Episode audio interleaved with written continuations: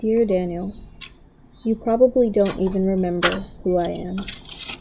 It's been almost a decade since we were volunteers together, and it seems crazy that I still think about a friendship with someone who I only knew for the lesser part of one summer. But I do. I remember how we used to compare daily schedules to see if we had any stations or breaks in common. I remember waving to you as we rotated from exhibit to exhibit every half an hour, and I remember working fast to clear up my area so I could run over and help you clear yours, even if it meant keeping whoever was picking me up waiting at the curb. I had the biggest crush on you, but I certainly never said, and I don't know if you knew.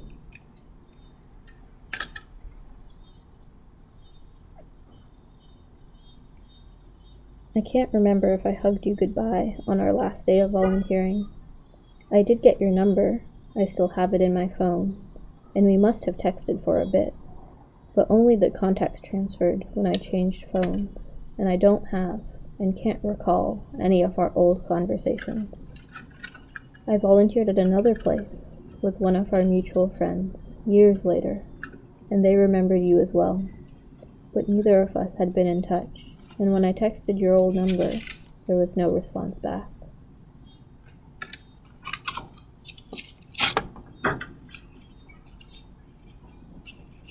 You wore cool black Converse shoes, I think. The memory of what you looked like is a bit hazy now, and tinted by the rose colored glasses of someone looking back on childhood. But even as I can still picture your face, I never knew your last name. We volunteered when we were young. The museum only used first names, didn't allow photos, and I never thought to ask. This means I can keep my memories as they were. There's no way to go back and see if you wore sensible, boring sneakers.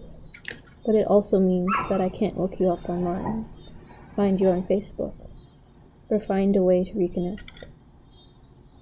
If I were to get poetic, I would say the memories of us the ghost of our younger selves haunt those exhibits, shyly smiling at each other, slowly tidying to delay leaving before waving goodbye as I ran to my mom's car.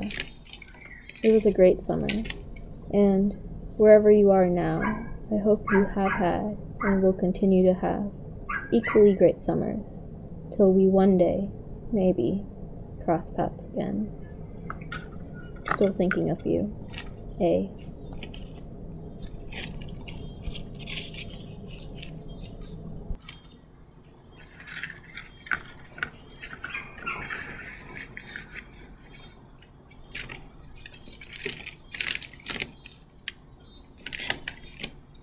Today's background audio is from me repotting my plants on my balcony on the first day when it actually feels like fall is coming.